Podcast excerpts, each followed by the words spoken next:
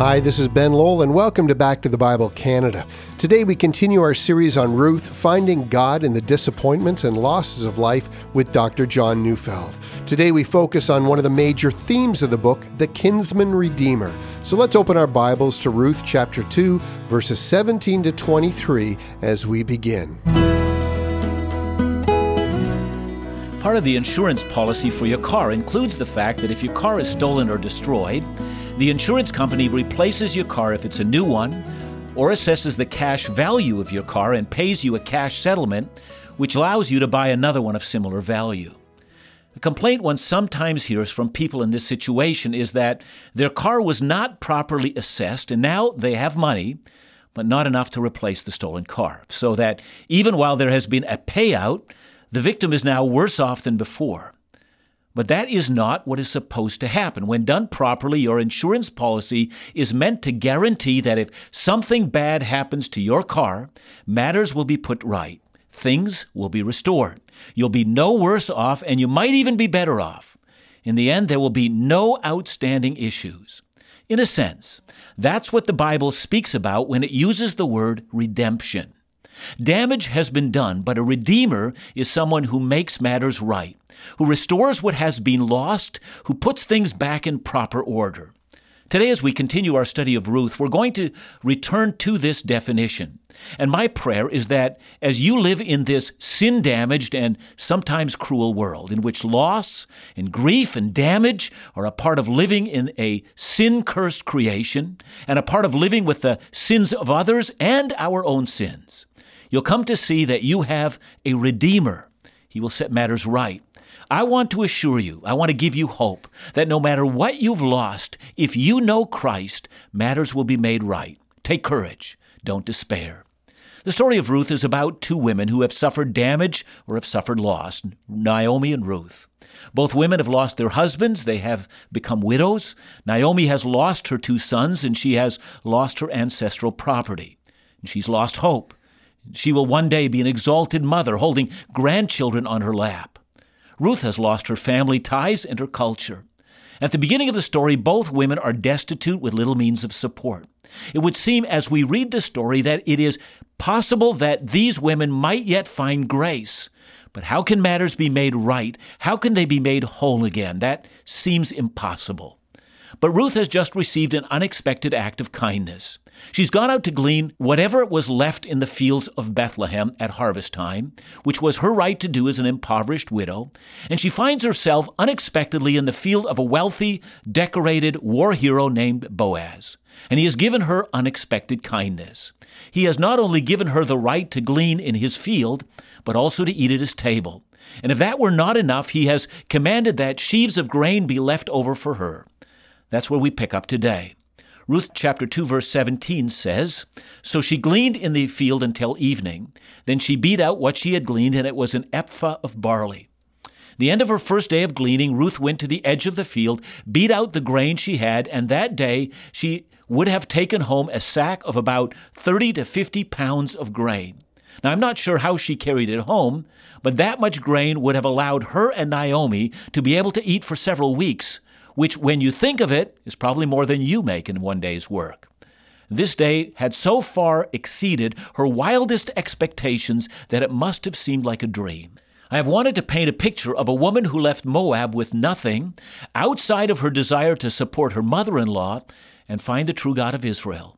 She expected little and was finding herself overwhelmed by abundance. And in this, I have wanted to paint a picture of a God whose grace is not a meager ration, but a lavish feast of delight. And in this, I've wanted to encourage you to be bold in faith, to risk everything on the promises of God. I believe we should not be afraid to take great risks in our commitment to follow Christ. We should not be afraid to give boldly, more than we had planned, all for Christ. We should not be afraid to serve boldly in ways that require a cost, the cost of commitment. I believe we should look for ways to risk all for the gospel, because I think that grace is found by those who risk much for Christ. And in the end of the day, when grace has been more lavish, richer, more bountiful, surprisingly more than enough, all that is left is to worship. Just so that we understand verse seventeen, we must understand it more than just the size of the sack. Historians tell us that the average male worker working hard at harvest would be paid a wage of about two to five pounds of grain a day. So in fact, what Ruth was paid on her first day on the job is approximately ten times the wage of a male worker. It's really quite incredible.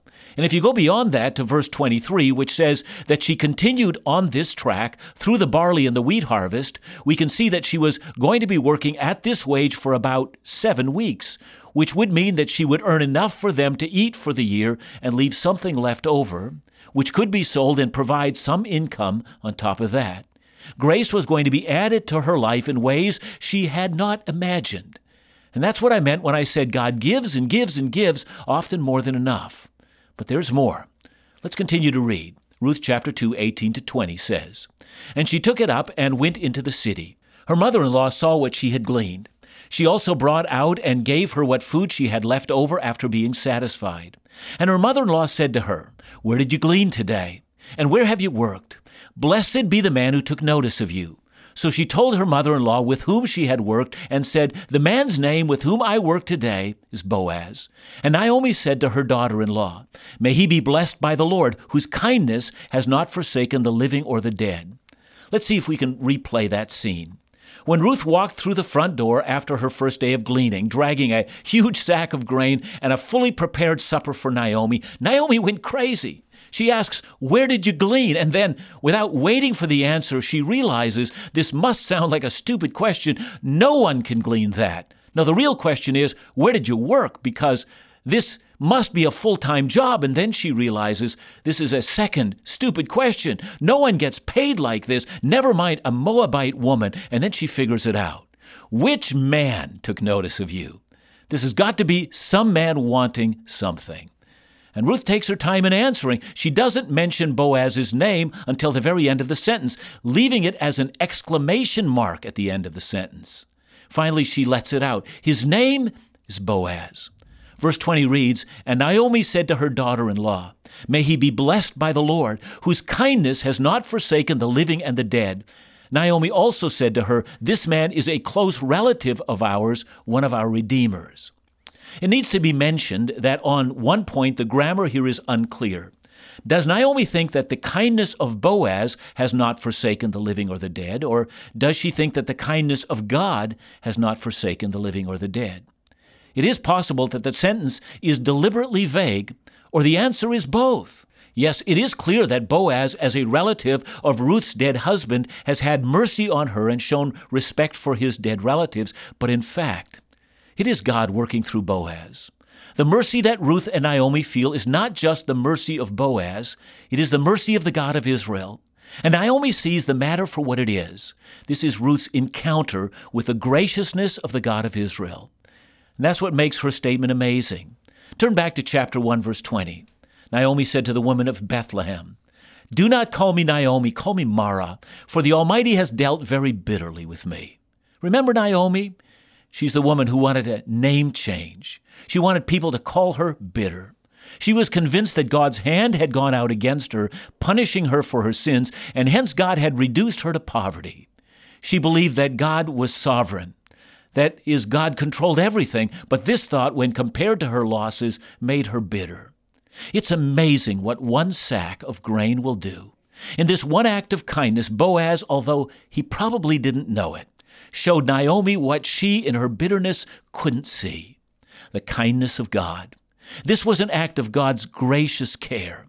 The Hebrew word for kindness here is the word chesed. Many Bible translators will translate this word as loving kindness. The word is actually a term which speaks of the love of God flowing from his covenant. God had entered into a binding agreement with Abraham, saying, "I will bless you. I will be your God. I will increase your seed to be more than can be counted and numbered. I will give you the land of Canaan." If you will, God writes his name on a contract, indicating his commitment never to renege or default on the promises he made with Abraham and his descendants. God binds himself to Abraham to keep his word. That's the idea of covenant. And as if awaking from her delusion, Naomi tells Ruth, this sack of grain is an indication of the covenant love of God who will never forsake us. God never breaks his word. But she's not done. She then uses the word redemption. This man named Boaz, God's instrument for showing his covenant love, this is one of our redeemers, or one of our kinsman redeemers. He is potentially the one who can make us whole again. What we have lost can be regained in him. It's quite a statement. It's an unexpected turn of events. And when we come back, we will see how the theme of Ruth, God the Great Redeemer, gets played out in the beautiful fashion in the redemption provided through this man by the name of Boaz. In this introduction, we see the beginning of this great theme of redemption already. In the life of Ruth, and also her mother-in-law, who recognizes the hand of God in this situation. Amazing what a sack of grain comes to represent in this story, this lavish grace bestowed upon us by a God who gives again and again. After the break, we'll begin to uncover the role of Boaz and what this symbolizes in our own walk with God.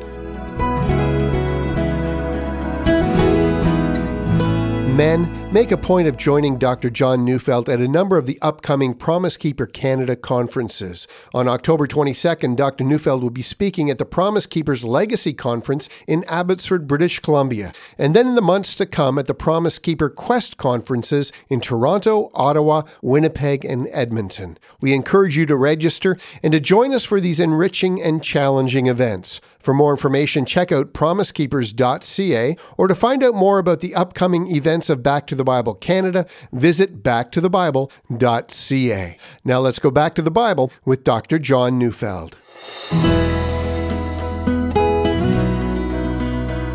When we last left Ruth, we were left with a revelation. With that one sack of grain, Naomi saw that God had never withdrawn his love from her. Even in the death of the three men she loved, in which God was sovereign, she now states that God has never withdrawn his kindness. Perhaps she didn't know how, but one thing was clear. Ruth, whom she had previously discounted, remember, Naomi came back saying she was empty, empty. And Ruth is standing there with her, and God has brought her back to the promised land. I mean, how is she empty? But now this same Ruth is proving herself a better provider than the three of her men could have done combined. After all, they lost the family farm and ended up as poor refugees, and what does one say to such a turn of events? Many people who have suffered are afraid that matters will never be made right in their lives.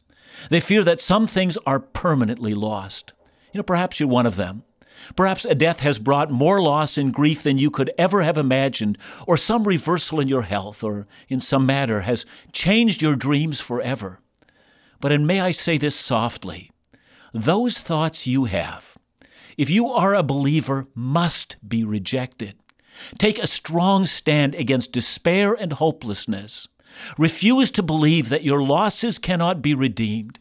Just because you are a believer, and just because you are an object of Christ's covenant love, know this, your best days are not behind you. They are ahead of you. Despair is the enemy of faith. Recognize that the past or the present cannot present you with unrecoverable loss. You are an object of chesed. Your life is not the story of loss, but of the grace of a Redeemer. I know that some of us are keenly aware of our losses, and I, for one, do not wish to trivialize loss or tragedy, grief, and the profound sense that so many people have of being alone. These are often difficult experiences, and they can leave a person feeling forsaken by God.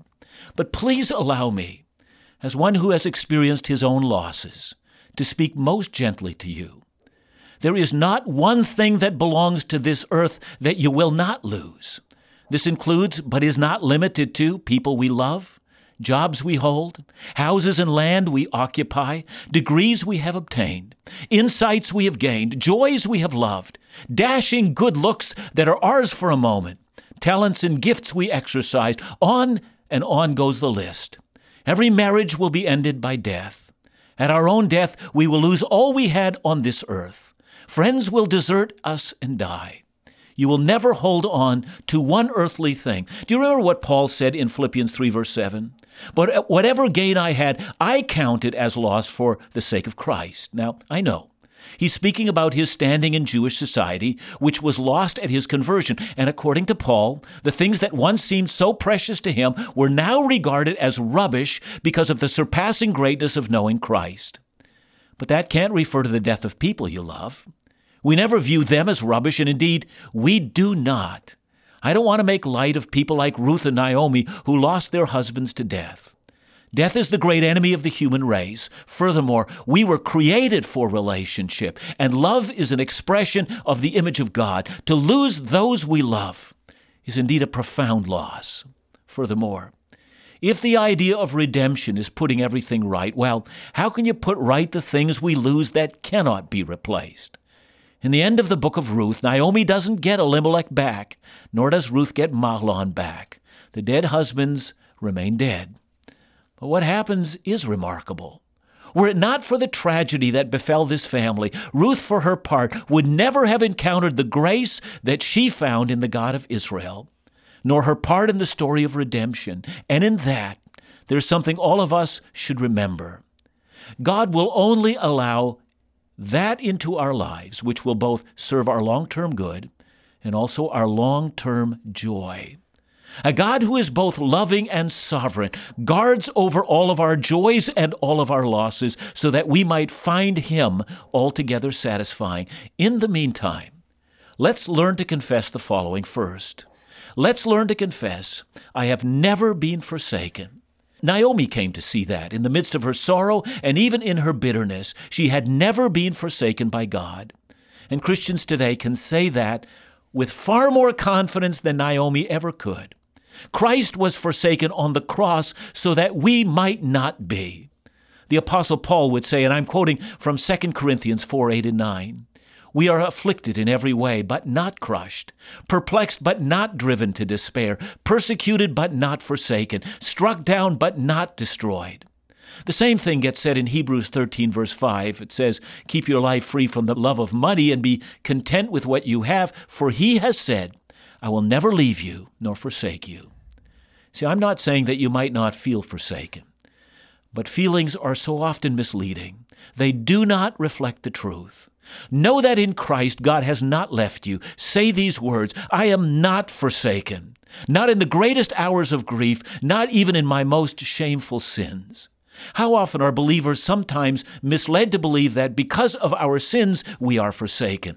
Listen, we must confess our sins and turn from them, but we can do that with confidence, knowing that it is not we who bear the punishment for our sins, but that Christ has borne them on our behalf. See, sometimes grief comes because of the fact that we live in a world of, of brokenness, and in this world none of us will escape grief. If it hasn't come to you yet, hear me, it will. If it has come to you, don't you think for a moment that you're alone, for everyone suffers. It's just a matter of time. And sometimes grief comes to us because of the evil of others.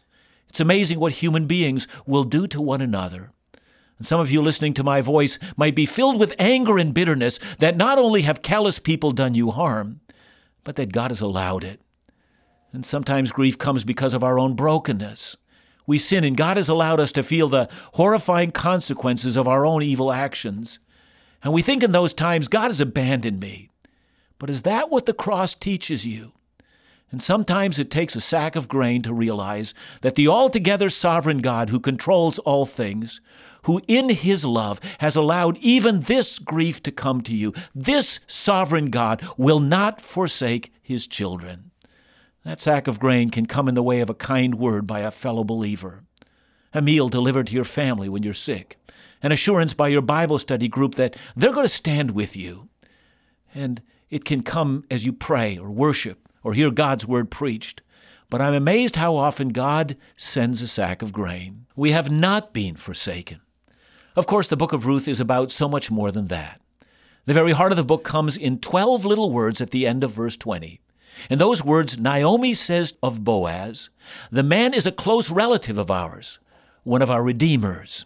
And tomorrow I will deal with the idea of a kinsman redeemer closely, examining what that idea meant in the ancient world and how that ancient idea relates to the cross of Jesus.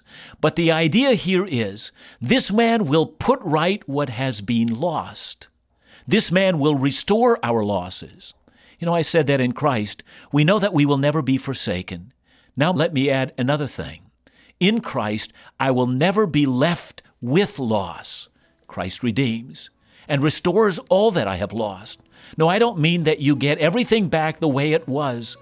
I mean that what you gain is so much greater than what you have lost. The day will come when you will praise God not only in your losses, but for your losses, for you will see that His perfect plan has been enacted in your life. Heavenly Father, I pray specifically for those who are struggling with pain and grief in this day. Heavenly Father, I pray that you would show them that you are kind and that you are our Redeemer, and that in the end of the day we will indeed say, you have done all things well. So open our eyes to see, Lord Jesus. Amen.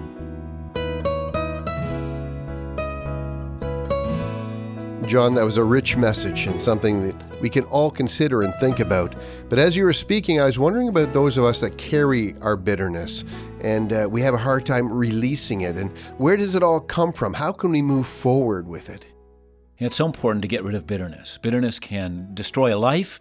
Uh, bitterness can uh, focus us away from Christ and we stop being thankful. I mean, everything gets colored by bitterness. I'm going to try to say this gently, but I think bitterness and idolatry are connected.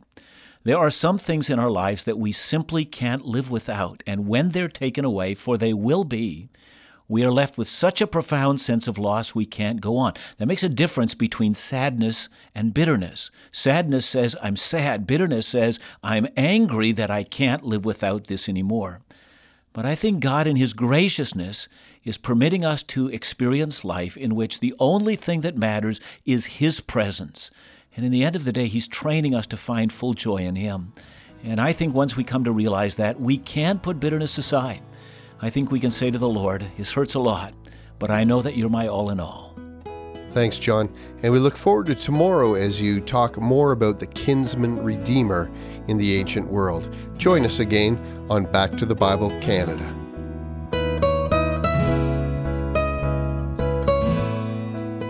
If we've been walking with Christ for a while, I wonder if sometimes we forget about the amazing reality of what we've been given by God. This covenant, chesed, is something that we can never lose. Do we live in the light of the grace that He has shown to us so abundantly? I pray that you've been enriched by this message and come to see how even in the losses and sufferings you've gone through, God is there and He has a plan for your good. That's His eternal promise. I hope you can join us tomorrow as Doctor Neufeld helps us understand the significance and meaning of the kinsman redeemer in the ancient world.